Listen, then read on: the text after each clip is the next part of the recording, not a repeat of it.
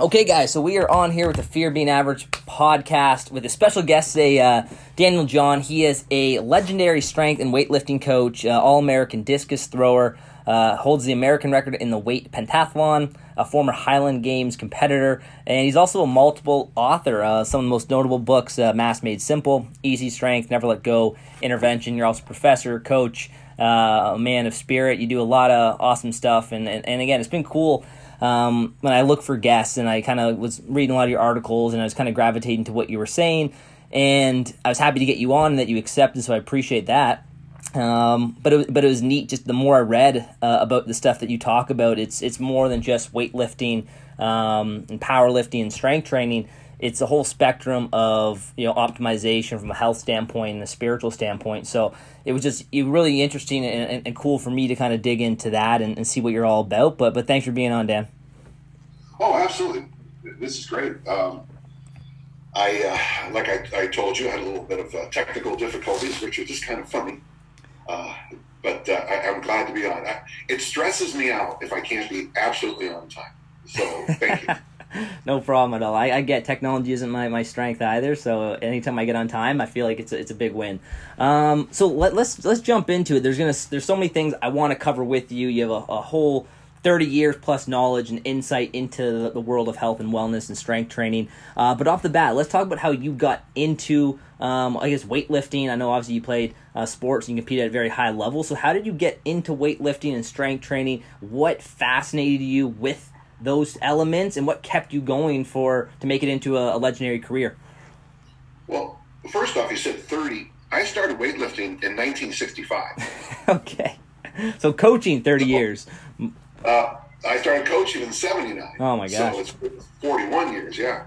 So my my aunt died and uh, she she left me and my brothers $500.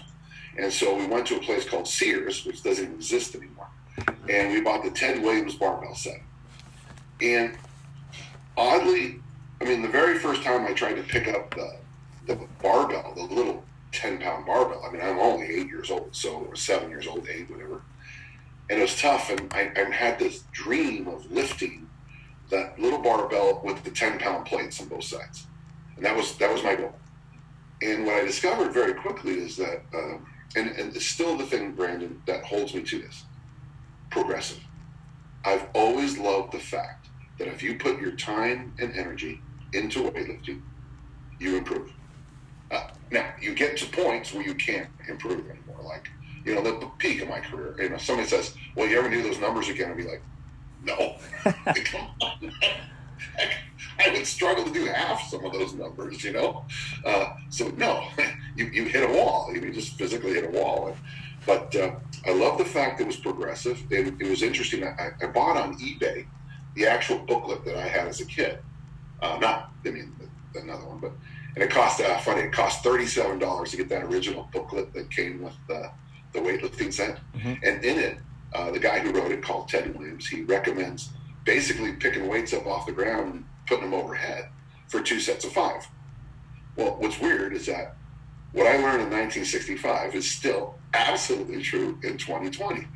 Pick them up off the floor, put them overhead, uh, two sets of five. And it's like, I have a whole book called Easy Strength based on that high level thought that I knew the very first time I touched weights. There's a, Brandon, there's a, a thing, people say this a lot, that the very first time you're introduced to something, you learn everything you need to know. But your job is to abandon all that go in the wilderness by yourself, screw up everything, and then come back, back to two sets of five of picking stuff up off the floor and putting it overhead. So there you go. There's there's your moral of the story.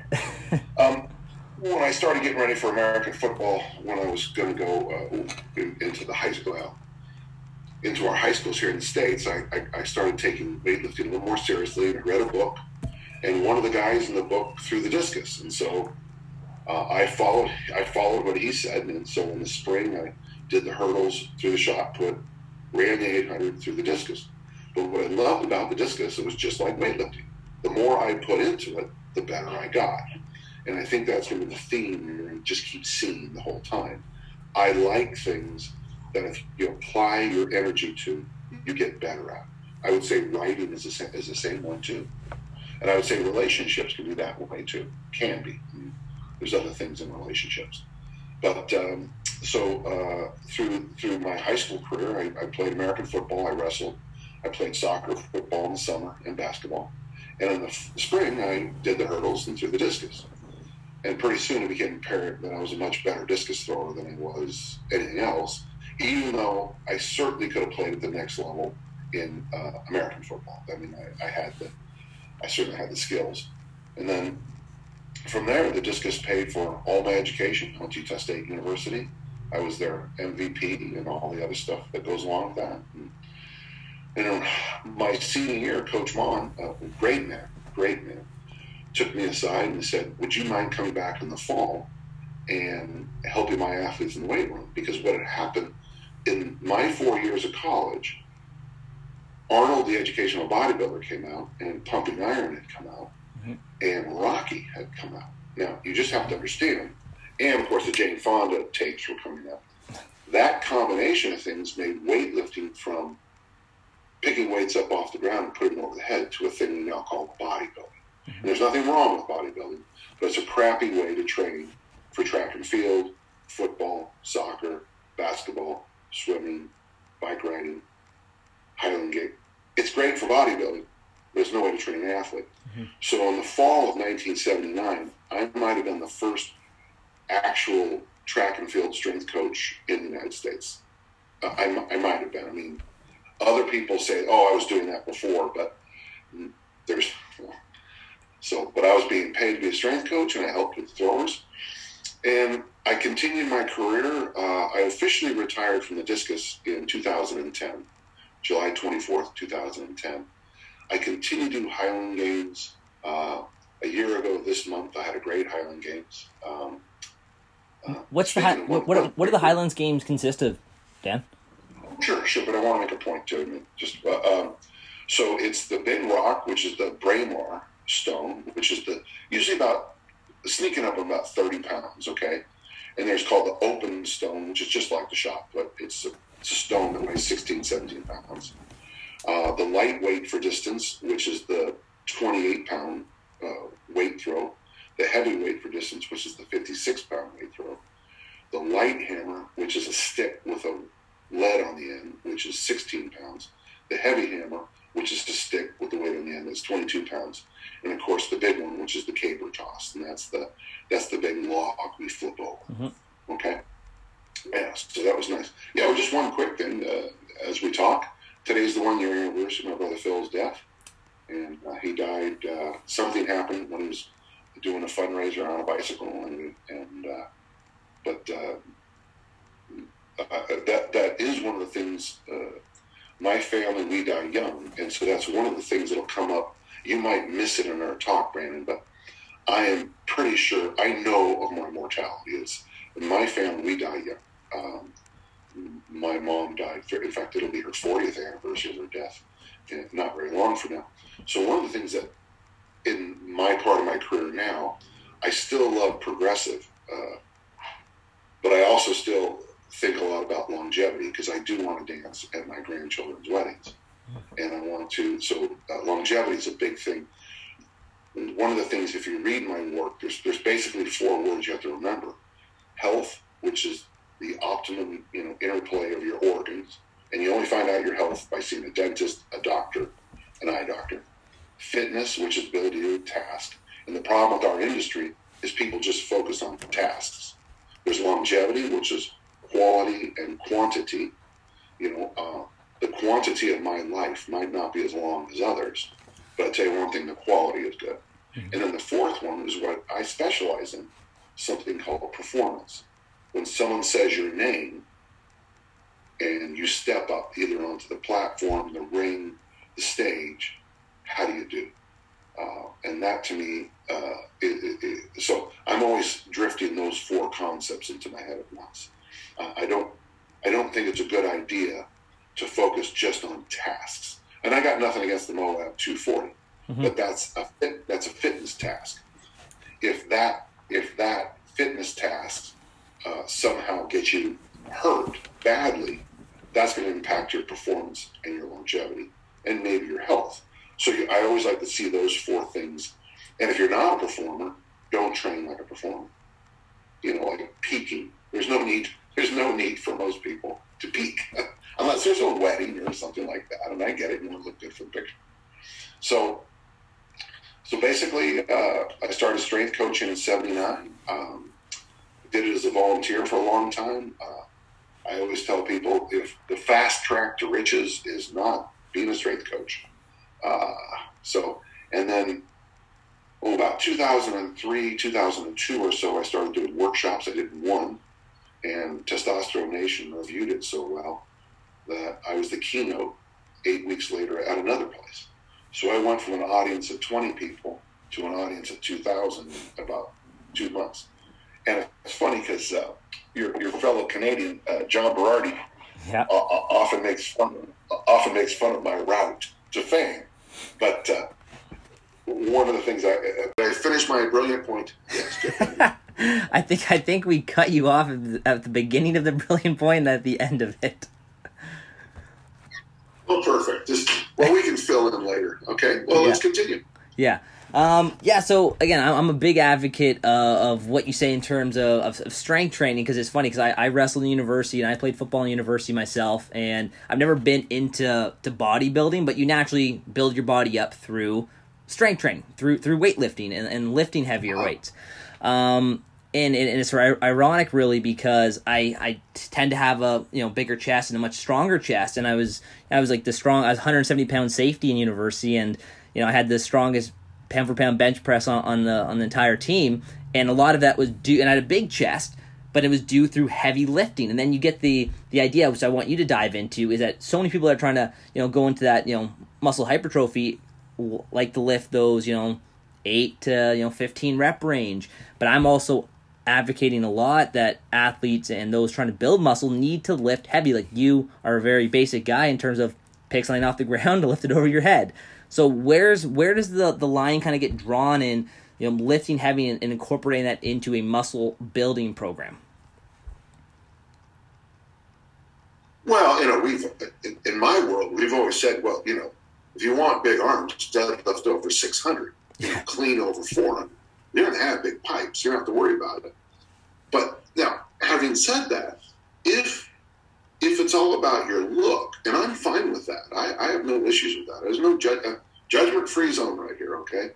Um, guys like Rusty Moore, uh, your fellow Canadian uh, Greg O'Gallagher, um, I like what they talk about. I like that they're they're they're absolutely crystal clear.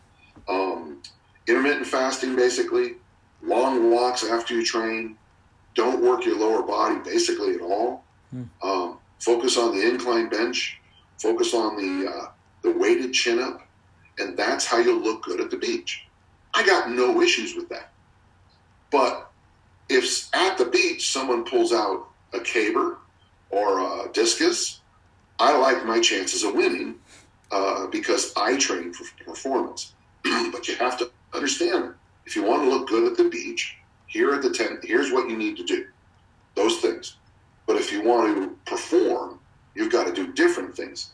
Um, you know, for example, in the weight room, if you know, if you read my book Easy Strength or Reformer Work on, on on heavy loads, you know, I got that rule of ten. I mean, if if you want to look, if you want to get strong fast, five days a week, do three sets of three in the overhead press, three sets of three in the deadlift, uh, three sets of three in the weighted pull up, uh, pick up some weights and go for a farmer walk. And when you get back, do one set of 10 in the ab wheel. If you do that, you know, and even certainly mix up the three sets of three to five sets of two or two sets of five, doesn't matter. But if you do that for about 40 days, about two months, you're going to notice this freakish thing is that you're a lot stronger. Not just a little stronger, but a lot stronger. Because basically, strength training comes in two steps neurological adaptations. The nervous system figures out what you want to do. And then number two is what Robb Wolf calls that hormonal cascade, where the body says, I don't know what's going on, but you know, if we're going to be picking up 400 pounds five days a week, we're going to have to do something to, you know, strengthen everything. And to me, I just focus on those two steps the neurological adaptation, learning to get stronger. Um, if you don't mind, Brandon, I always explain it as when you learned how to type. Mm-hmm. Uh, if I was standing next to you and started saying faster, faster, or did force reps with your fingers, you know, made your finger, push your finger down on the A. Every time you went to an A, I made you, you, you would not be a good typist. You would actually probably be terrible. So, but if we just let you type day in, day out, day in, day out, 10 years later, you become a very fast typist. And I see the weight room at the first stage just like that. My job is to teach your body what we're trying to get done here. And it's, it's almost miraculous. The hormonal cascade is, is a miracle. When it happened to me, it's funny you said you weighed 170. When I graduated from high school, I weighed 162 and I threw the discus 170, which is really far. And then I met Dick Notmeyer, and he started me on the Olympic lifts. And in four months, I went from 162 to 202. Four months, 10 pounds a month, two and a half pounds a week. Well, there's no way I could have consumed enough calories to have done it. Now, it's true, I was hungry all the time, but that is what the hormonal cascade will do to you. I mean, uh, when you, if you finally get it right, you're going to have this surge of hypertrophy and, uh, well, I mean, I can't think of a better way to say it than hormonal cascade, but if you, if you do it right, this this kind of, and I, I hate to call it a miracle because it's not, but it is stunning to be to, to be in the middle of that. When I, I mean, I went to a party and my one of my elementary school friends, Rita Harrington, was there, and she could not stop staring at my traps because she was just, what are those things, you know? Um, so, but that's so that's how we get stronger, and that's now, the interesting thing is, and I would say this to my hypertrophy, the guys that want to look at the beach stuff, is that, you know, I'm, I'm almost 63 here. here here's my pythons for you. Looking big. I'm, I'm, I'm, still carrying, you know, huge armacondas. You know, I've got, uh, and people say, what do you do for your arms? I say, I, I don't do anything. But when you, when you lift heavy, the, the effects stay a long time. Uh, Brandon, how old are you right now? Uh, just turned 30 a few months back. Okay, so you're going to have at least five, maybe 10, perhaps if you're lucky, 15 more years of strength improvements. But the nice thing is, is if you're very strong at 40 years old, you will, let's just say you're a typical person, for 35 to 40, okay? Mm-hmm. Whatever level you are at 35 to 40 is going to stay with you for a while and slowly taper down. If you're only half as strong, that strength level will stay and slowly taper down. But here I am in my early 60s, and I'm still the guy you ask to move the refrigerator or a couch. Because even though I'm not as strong as I was at 35, 40, 45, that massive gap I had, that, you know, that, mm. that over, and, and I hate to call them normal people. I'm sorry, folks, you normal people, uh, all you normal people uh, I'm still freakishly strong because I, even though I am weakening as I age, I still have a much larger kind of get. I have a bigger band mm-hmm. than someone who never trained. So that's one of the great gifts of, of strength training and fitness is that, well, you know, and, and one more thing, if you don't mind, just kind of one last thing. You know, Art De Vany uh, was asked a question one time. Uh, the woman asked in the workshop, "What do you do if you're? How do you get rid of fat?" And Art answered, "Don't get fat in the first place." and she got really mad. But as as kind of uncharitable as that comment might be, it's absolutely true. You know, I was talking to my wife the other day. Both my daughters are around your age. They're around 30. Mm-hmm. One's over 30, the other's right on there. And I, I, we, I commented and I go, there's no way I'll ever say this out loud as I say it out loud now. But I'm so glad my daughters did not put on all that weight in college mm-hmm. and then got that beer and pizza weight in their 20s. They still, they train, uh, they both work out, I think almost every day. They both are very careful about food choices. They certainly have fun. They celebrate life. And and as a father of a 30 year old who, and of course, and I live in this business, it was weird to be, I was like, I wasn't proud. I was more like, oh, you guys, you don't even know that you dodged the bullet. Mm-hmm. They also graduate from college debt free, which probably is no big deal in Canada. But here in the States, it's crippling to their classmates. So this sounds weird, but if you can get to 30 without massive bad debt and without putting on a lot of, because all that weight you put on in your 20s that is almost impossible to get off the rest of your life. I wouldn't say impossible, but it is so hard. Mhm. So a, a couple of points, a couple of random points. I, I apologize for being so random. No, no, that that totally makes sense. I think that's probably one of the biggest drivers that I use for myself, and that motivates me to continue training at such a, such a high level and and look for different ways to keep things exciting and, and, and trying to grow my strength. Um, isn't to be the strongest guy in, in the room necessarily anymore, but it's to have that, like you said, that that surplus, that gap between okay, if, even if i naturally do degrade over time, at least I'm never going to get to the point where I can't perform certain tasks that again I know I'm always going to want to perform, right? And that can be exercise related, life related, doesn't really matter. I just I, I really drive on the point that you need to maximize and optimize those prime years where putting on muscle and developing your strength at a very high threshold is is crucial. You know, um, I, I break it down. I use Nick uh, uh, numbers from FitRanks. So from about birth to about age 15, you should expose your children to every sport, every game, every movement. Uh, you know, Bobby should take ballet classes and play baseball and do gymnastics and ride his bike and swim. No focus at all. You should teach him how to lift weights and all that. But from 16 to 35, those are those prime years where you want to get the lean, you want to be a lean, mean fighting machine. Uh, you want to, uh, you know, you want to, you want to stay relatively lean. You want to, you want to have, try not to break things up. You know, learn the Olympic lifts, compete if you have, do whatever you have to do. But because once you hit 36 to 55, holding on to lean body mass becomes, uh, pardon, just a second, what? Oh, oh, okay. I'll fix it. Okay.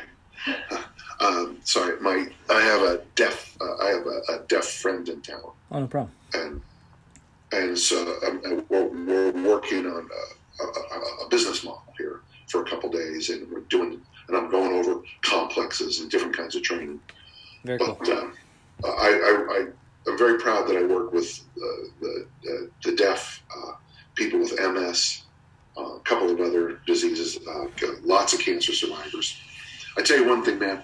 If you can coach a deaf person, a blind person, and a, a, person with limb issues, uh, you you learn a lot of things, man. I bet.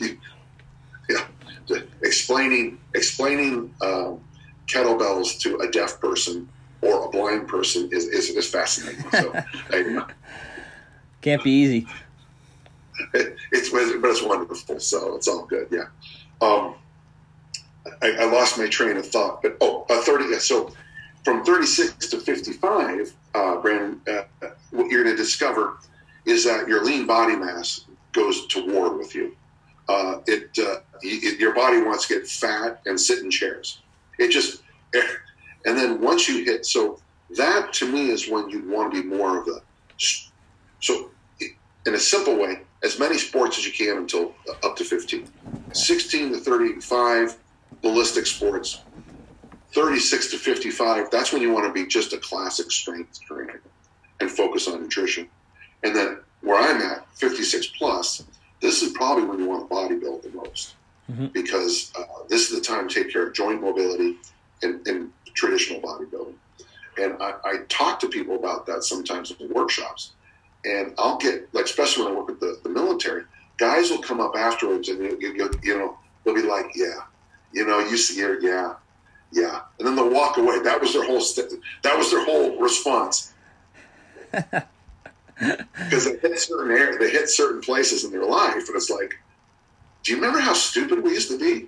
Yeah, we did, and they think they should still be doing that, where their experience is far more important than, uh, you know, tw- ten more push-ups or whatever. Mhm. Yeah, So, so, so that's that's. That, so so go so going off that uh, in terms of like in, in your prime and doing those ballistic type workouts, um, I'm a huge fan of incorporating. I know you are too, um, especially being a discus thrower and having like Sergey uh, or Sergey Lit, Lit, Litvinov um, with his speed work attached to big comp, good big compound moves. I, am working with pro MMA fighters now, and I do a lot of that. Like we'll, we'll do we'll do heavy squats. I know you're more of a, a heavy front squat kind of guy into into sprints and uh, you know fast twitch type of movement pattern. But uh, I think those things go hand in hand. So again, I'll let you elaborate on that. But also, I've talked to people about burning fat and gaining muscle together. Funny is about what you just yeah, what you just said is funny because we're doing this thing, we're, we're doing these experiments now with complexes followed by long walks. Okay. So, uh, and so for me, because of my age, to keep my heart rate where it needs to be, I wear five pound ankle weights when I go for my walk, mm-hmm. and I carry three pound hand weights. That gets my heart rate between 107 and 117, which is where I should be um, when I when I do these fat burning walks. So we do these complexes, uh, uh, folks. Complexes when you do uh, a movement for like eight reps, followed by another movement for eight reps, followed by another, and the bar never leaves your hands. Our complexes are using six exercises back to back to back. More information, go to Google, type in Dan, John, and complexes.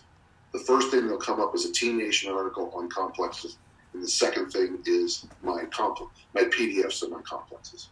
So what we're discovering is so when I'm doing these complexes, uh, let's say I'm doing complex C, which is uh, snatch grip RDL, hang snatch, overhead squat, back squat, good morning, and then a row. And by the way, folks, so that's 24 squats in there. That's a lot of that's a lot of squats and a lot of hinges. Um, I'll do that for two or three rounds, and then when I get ready for the last round, I put my ankle weights on I put my hand weights on the curb. I do my last set, and then I we just start walking, and I grab the hand weights. And it is believed, and I think there's some truth to this, that since I'm doing this in a fasted state, so I'm I'm making it simple as I can. I am burning sugars while I'm doing my uh, complexes, and then I can feel. I literally can feel, Brandon, the sugar to fat burning change hmm. into my walk. I, I can feel it because I'll be like, I'll just suddenly go, and I, I'll be out of that panic, and I'll feel myself relaxed, and that's when I'm thinking I'm kicked over the fat burning. So that is so what I'm trying to get across here. So for fat burning, we mix complexes with long walks. For high level performance, we mix uh, either a hinge would be like a deadlift, a clean, a snatch, followed by a sprint or a sled run, or a squat, uh, front squat, you said, overhead squats are great too, followed by a sprint or a sled run. And it's interesting because the same toolkit that I use for elite performance, which is the hinge or squat followed by the sprint or sled, is the same basic tool I use for fat loss, which is the complex followed by the long walk. It's interesting because the complex is more intense than the front squat, mm-hmm. but the sled or sprint is more intense than the walk. So it's just kind of interesting how they're this complete same thing to me, but different. I, I find that one's for fat burning, one's for high level performance. I, I just well, this is one of these realizations. Don't forget, I've been doing this now. What, sixty-five to 2020? That's got to be that's got to be a few years, right? Fifty-five years, and the fact that I'm learning something every single day just excites the heck out of me. Yeah, absolutely. And so, so let, let's go off that um, I know you've I've read obviously a lot of articles by you, and you talked about generating passion, which for me, um, again, that really hit, hits home for me because when I when I dive into something, uh, I want to be really good at it. You know, I, I don't want to waste my time. I want to create a little bit more more certainty, and I, I want to have fun with it, um, and I want to be excited about the process. So like getting an actual passion behind something rather than just going through the motions and having to motivate myself to show up every day. Uh, and you talked about you know obviously weightlifting in particular, you know traveling some more and educating yourself you know dive into that a little bit in terms of how to generate a greater passion behind something that you do want to accomplish that you might have a hard time getting into currently. Well the first issue is the word passion. And I, I hate it when i'm at a party and someone says you know x is my passion. The word passion comes from passios. It means to suffer. It means to suffer. Mm-hmm. passion is not love and that's why you're passionate about your children, because your children bring you a lot of suffering. And I mean this. The children are, they, they, they you know, it's funny because, you know, it's great when you're holding a baby, but trust me, the other 23 hours and 58 minutes a day with that baby are a lot of work. So Viktor Frankl in Man's Search for Meaning, you know, he has that great, that great thing about suffering. And he says, you know, is if you can find your why, you can deal with any how from Nietzsche. And he says the three easiest ways to discover uh, about your passion work, love, but the easiest one is suffering. So for me, it's interesting. I love my work, and so, okay. So, what? And folks, this happens. Don't don't worry. uh, so, so one time I was at the Sky Club in Atlanta, and this guy turns around with a ball suit, and I look down and I say, "You're Gary Player," and he looks up and says, "You lift weights." So we started talking. He's a very famous golfer. He, he's won the Masters. Uh, he was a weight trained uh, golfer, and I asked him about a story I'd heard of him one time. And he said he was having a terrible round and he was really frustrated. And as he walked off, a fan said, I would do anything to have one of your bad days. Hmm. And it really upset him. It really upset him. And he said, No, you wouldn't. I get up before the sun comes up and I hit 500 balls until my hands bleed. And then I put gloves on and I keep hitting balls. I I get sunburned, I freeze, I think about it more. Basically, it's true. Mm-hmm. I yelled at him a lot harder than that. I was throwing the discus one time, and someone said, I would do anything to throw the discus as far as you. And I can remember thinking, no, you wouldn't.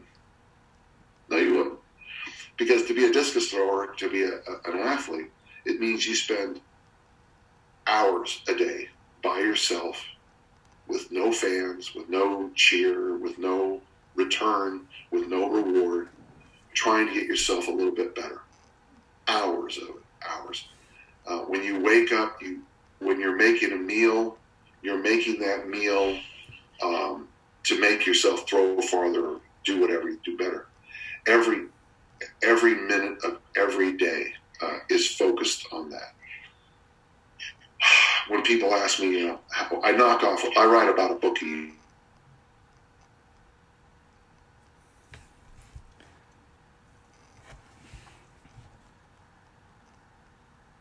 year.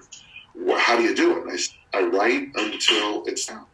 And they say, how do you do that? And I'm like, well, because writers write and throwers throw and mm-hmm. jumpers jump and bikers bike, swimmers swim.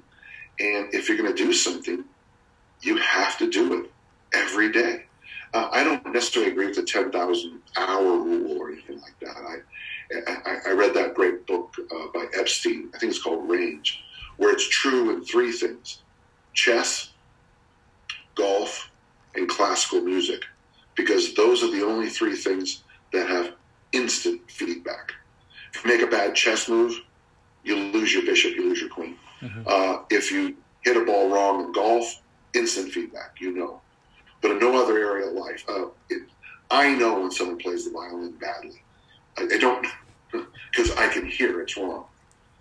But I do think, I do think on the passion side of things, you have to be willing, like raising a child, um, or being married. You know, there's good times and there's bad times. There's rich and there's poor, sickness and in health. Uh, if you want to be a great discus thrower, there's going to be good times and there's going to be horrible times. You're going to be throwing a rainstorm, a snowstorm, and a perfect day. Uh, and then that perfect day gets really, really hot. Your hand gets sweaty, and you have a hard time holding on to the discus. There's always something. And I, and I, when people want to improve the way their body looks, um, it means you have to give up certain things, not just foods, but time. And you have to roll out of bed, and you have to, you know, you know, I fast 14, 15 hours a day, and I'll tell somebody that, and they'll be like, "Oh, I, I, wait, I didn't tell you to starve. I told you to not eat." and then there's this disconnect, especially at parties. This disconnect. Well, I will do. I do anything to lose weight. Well, why don't you fast 15 hours a day? I can never do that. Well, that's part of that thing. I would do anything. But that that would be under the house of anything. Yeah. Um, uh, it's my my friend uh, Dr. McDougall, uh, McComb says. Dr. McComb. He's he's he specializes in candida, systemic uh, candida infections, and he said he's just he's got no research on what I'm about to say, but he's just noticed it over the years that to help women get over it he asked them for, for the eight weeks, nine weeks, to not drink orange juice or eat oranges. He's just noticed that flare ups tend to happen with those two things. So you've just agreed, Brandon, to go on a supplement program to take these prescriptions to eliminate this and to do that. But the moment he says oranges and orange juice, he gets this every time. No way. I couldn't give up oranges. Uh uh no way. What? When's the last time you had oranges? Oh, it's been years, but I couldn't give it up. and that insight changed my entire career. Um, I will do anything to look like the cover of the girl in Shape magazine. Okay, you'll have to give up carbohydrates. Well, okay, I can't do that. Okay, I want you to sleep nine hours every night. There's no way I can do that. Okay, I want you to go for a walk every day. Every day? So you're willing to do anything except for sleep, fast, uh, give up carbs. You'll do anything except the easy stuff. What, what do you want? Yeah.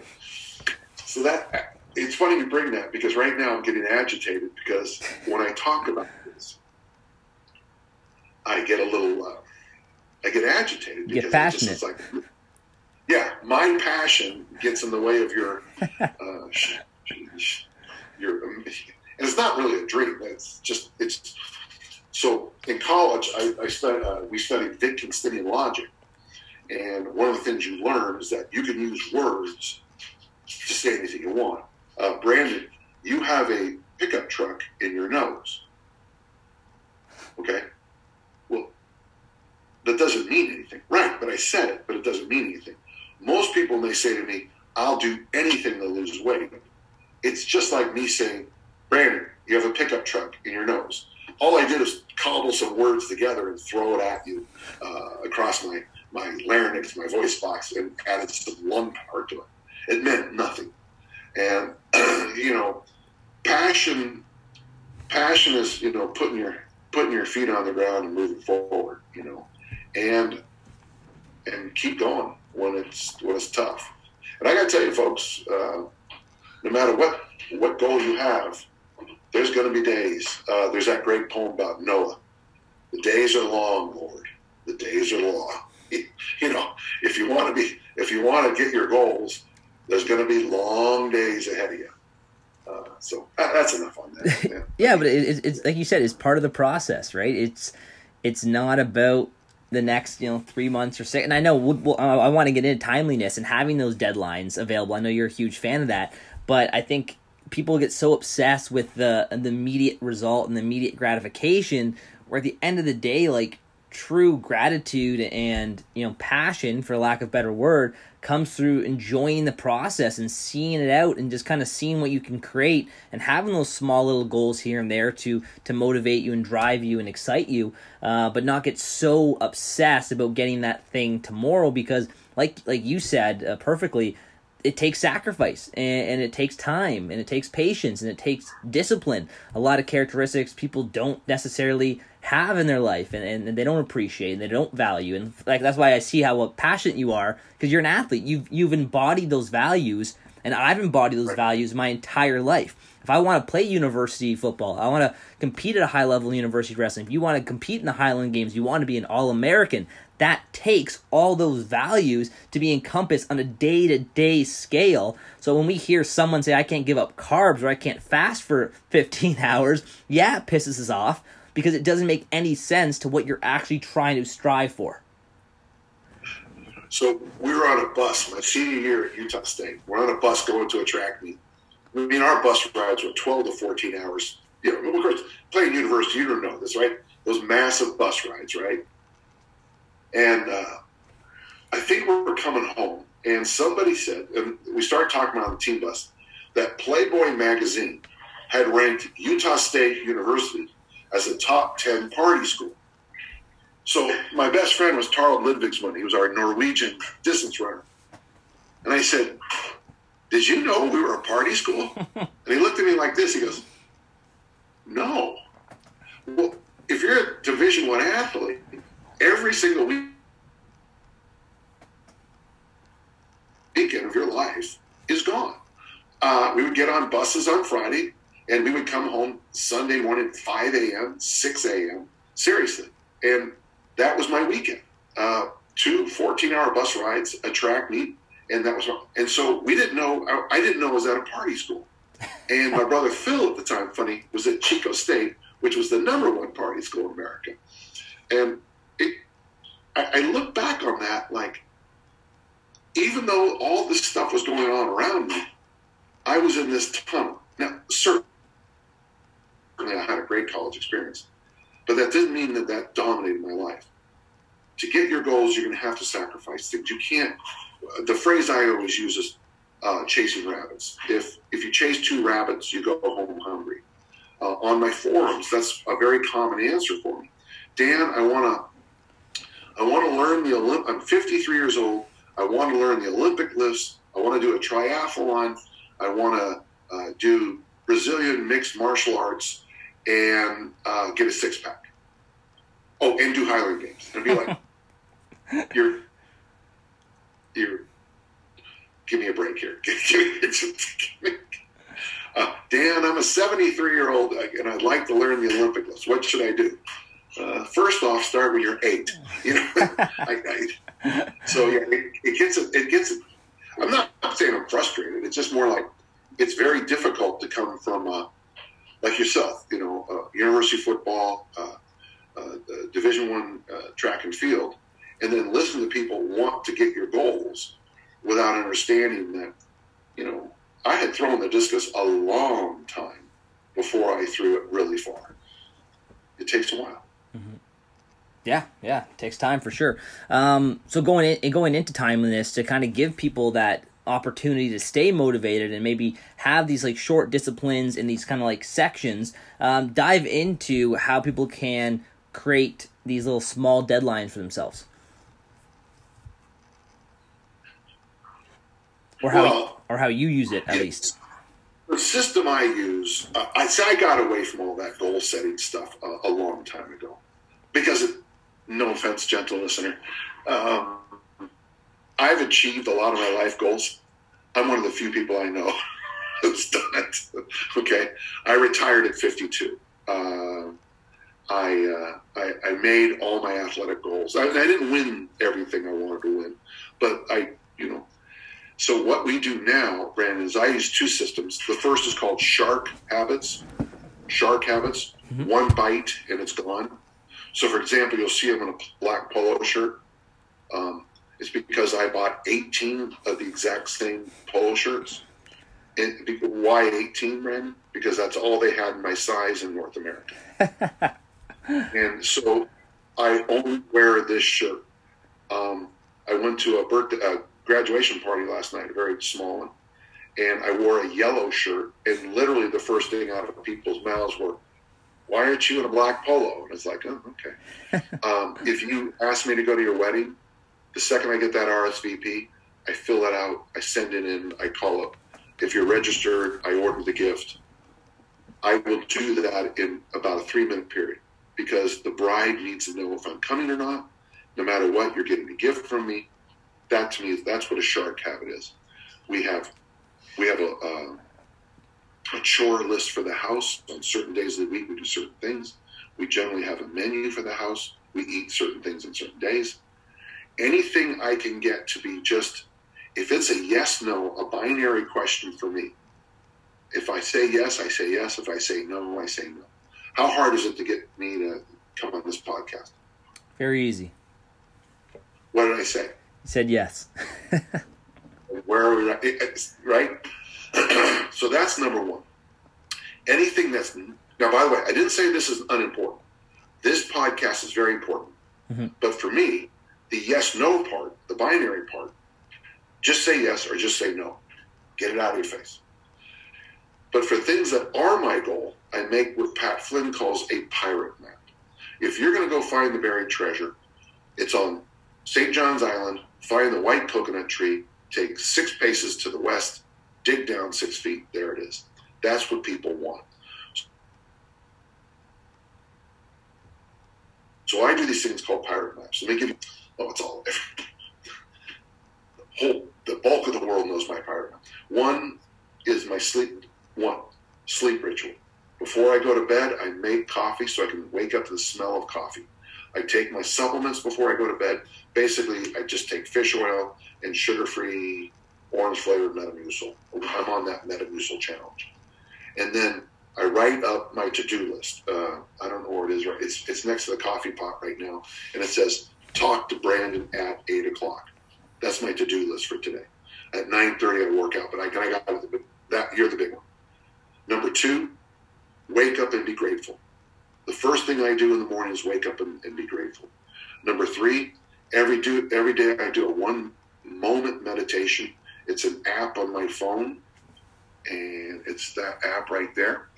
Uh, some days I go longer than one minute, but if I can't get one minute to just count my breaths, then I've got other problems that I should concern with. So, sleep ritual, wake up and be grateful. Number three, the one minute meditation. Number four is my training program. Two days a week, complexes and rucks. One day a week is buns and guns. Uh, Wednesdays dedicated to pressing. Today, Thursday, is tonic day where we just do mobility work. And then on the weekends, I try to keep free for bike rides and walking the dog and going with my wife. Mhm. And then the last one, number five, is I strive to eat eight different vegetables every day. And I'm very good about it. I usually have that at, at my brunch breakfast. My thought is this, Brandon, is if you have a goal you want, break it into a daily five part routine. Okay? What are you going to do every single day? Five parts. And if you stay true to that, oh, principle number three of my coaching uh, concept is this if you respect the process, the results take care of themselves. So if you say to me, Dan, I want to be a great discus thrower, I'll tell you what Coach Maughan told me in 1977. Lift weights three days a week, throw the discus four days a week for the next eight years. So when you're 38, Brandon, you could be a pretty good discus thrower. Can't wait. Well, I mean, if that's, if that's something you want, but if you understood what he was trying to tell me, he was telling me respect the process. The results will take care of themselves. Mhm. Now, I can't say in eight years you're going to be the Olympic gold medalist because other people want that goal also. And no offense, they might have just been born better. Okay, but you could be a pretty good discus thrower in eight years. You want to write a book? I would write a pirate map for book writing. Um, I would say, here's my pirate map for writing a book. Make coffee, wake up to the smell of coffee, answer a few emails first thing in the morning because that warms up your typing. Write uh, anything you can for three hours, and then live your life. Uh, come back later in the day, look over what you write, clean up stupid mistakes, make a note or two about where this is heading, and do it again. Uh, if you if you write an hour a day for a year, you'll have a book. If you well, if, if you know where you're heading. Well, it, it is kind of funny, just like that. Even if you don't, it'd be an interesting book. Yeah, probably more interesting, right? But it is funny, just the compound effect of things that people tend to overthink what they can accomplish in, in a couple couple weeks or couple months, where they you know they underestimate what they can accomplish in a, in a full year. And I was a good example. I, I did this year long blog where I would write one blog on health and wellness every single day. And that could be a ten minute blog, a fifteen minute blog, whatever. But every single day for three hundred and sixty five days, you knew Brandon was going to produce a blog. And at the end of the year, I had accumulated over 90,000 words on health and wellness. So again, you look at that, that's maybe a book, maybe two books with that amount of work by just doing 15 to 20 minutes a day every day for 365. And I think sometimes people just get lost in not, like I said, appreciating uh, or respecting the process and they think too much about the end result. About uh, the 365 blog. Yeah. Can I give you my three points? Can I give you my three points Go, go right ahead. Yeah.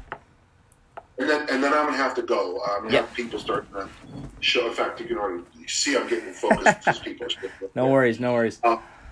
So number one, invest wisely in asymmetrical risks. What can go wrong? What's the worst that can happen? So when you look at an exercise, uh, if you're going to teach a whole bunch of people this exercise, you got to ask yourself what can go wrong. Uh, we don't do box jumps because a lot can go wrong with box jumps. We don't do this exercise because if you don't teach it, you don't stay focused, a lot can go wrong. So that's asymmetrical risk. Um, I have these little uh, three day. Uh, they're very inexpensive. They're uh, they're backpacks that have enough food and water for four people for three days, Hmm. plus uh, some emergency things. They cost twenty bucks. So I give them every all my daughters, my wife, every car we have has one of those in there. Uh, I keep one right here. Um, the idea is this: where I live in Utah, there's some places that if you broke down here in the summer, it could be hours, days before someone could, could come by. There's some lonely stretches in the deserts of Utah. Well, that little backpack, how much is that worth if my grandkids are with my daughter and the thing break and their car breaks down? I mean, how much are my grandkids worth to me? A lot more than 20 bucks. So that's asymmetrical risk. Number two, embrace the obvious. Runners want run, swimmers swim, lifters lift. Always trying to find the most obvious things to get your goal. And then throw your arms around them and fall in love with them. Um, that's why I like O'Gallagher's thing. Fast. Eat vegetables at every meal. Eat protein every meal. Lift three days a week. That's obvious, right? Mhm. I don't know why I didn't come up with that damn book. You know? You want to throw the discus far, you throw the discus, you snatch and clean. Well, what else is there? Trip. That's the obvious stuff. Do that first. And then number three is if, I hate to say, yeah, fall in love with the process. The results will take care of themselves. The shark habit, the shark habit will clear your mind, but the pirate map, the pirate map, the process, the good night's sleep, the, the vegetables, the, the going for the hike, the whatever you decide your your pirate map should be. If you can follow that, and here's the other thing, if, if you don't mind, one thing, if you find you're not doing something on your pirate map, throw it out. Hmm. Because you're not going to, why waste all that time feeling bad? If you can't do the one minute meditation every day, well, then don't do it. But I think you'll be happy you did. Mhm. So, Brandon, that's that's a summary of, of, of my vision of coaching. I love it. I love it. It's it's simple. It's it's, it's to the point, and, and it makes a lot of sense. And I think it's something that people can and should apply without really being overwhelmed or exhausted with the with the with the principles that you're applying. Um, Well, you you played football, you know. On number one, asymmetrical risks. You got to practice taking a safety. Now, maybe you only have to do it once in the preseason. Practice taking a safety, you know, to, to win on, you know, so they don't get the ball. Mhm. And you might never take a safety as a head coach, but if you have to take a safety, that's an asymmetrical thing that could win the game for you. You want to practice. So asymmetrical risk as a football coach. Um, what if you kick the ball off and it only goes eight yards? You know the ball's still alive. So your team has to practice what to do if the ball only goes eight eight yards. Um, it, you have to practice those weird. Uh, you have to practice what to do if the punt returner muffs the ball. Mm-hmm. Now you don't want to. You don't want him to muff the ball, but boy, if he does, you want people to jump on it. okay, so asymmetrical risks, and then and embrace the obvious: block, tackle, ball control. Those are the right. Mm-hmm. Those are the three ways to win football games. And then listen, the third one says this: if we do what we're supposed to do, we're going to be an okay football team. We still might lose every game because we're not very good, because we can't control the results. But I can control the process. And so what I do as a coach, I had when I was dating my wife, we had a terrible football team. But at the end of the season, we won our last five games. When I finally understood that I can't win games, but we can win every small situation in a game. Mm. And when those small situations start winning, pretty soon the scoreboard ended up in our favor. We weren't that good, but we won the small battles. Beautiful. I love, and that that's that's life, right? Take care of the small stuff that you can control. What is it? Ninety five percent of worries you can't do anything about. Yeah, hundred percent. Well, Dan, yeah, I know you have to go. You're on a tight time frame. Again, I appreciate you being here for uh, the podcast today. Um, obviously, you guys can visit Dan John at Dan John University. Can you give them the exact uh, website, Dan, and kind of where people can find you? Um, you have a lot of cool uh, stuff. Two, there's a li- the library is at danjohn.net. Thousands of pages of stuff to read. Thousands, probably.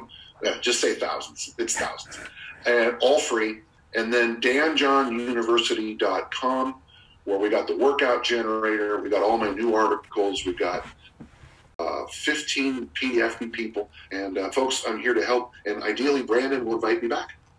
Absolutely. Like I said, we, we could have talked for hours and hours, uh, but life uh, life has to go on. So, Dan, appreciate uh, everything that you gave us today. Um, like I said, you're an awesome guy, and like I said, everyone, the, the stuff he provides, it, it's again the last week or so I've been consumed with it. It's been awesome stuff, and I love the education. Uh, it leads to a greater passion behind what I do. So, so thank you for that, Dan. And go ahead, so you can have the last words here, buddy. Be sure you email me the link so I can share this. Now, email so I can share it. Okay? Because you know I'm, I'm, an old guy. figure out the other stuff. All right? That's okay. That's good. With, that's good with me. All right, Dan. Thank you.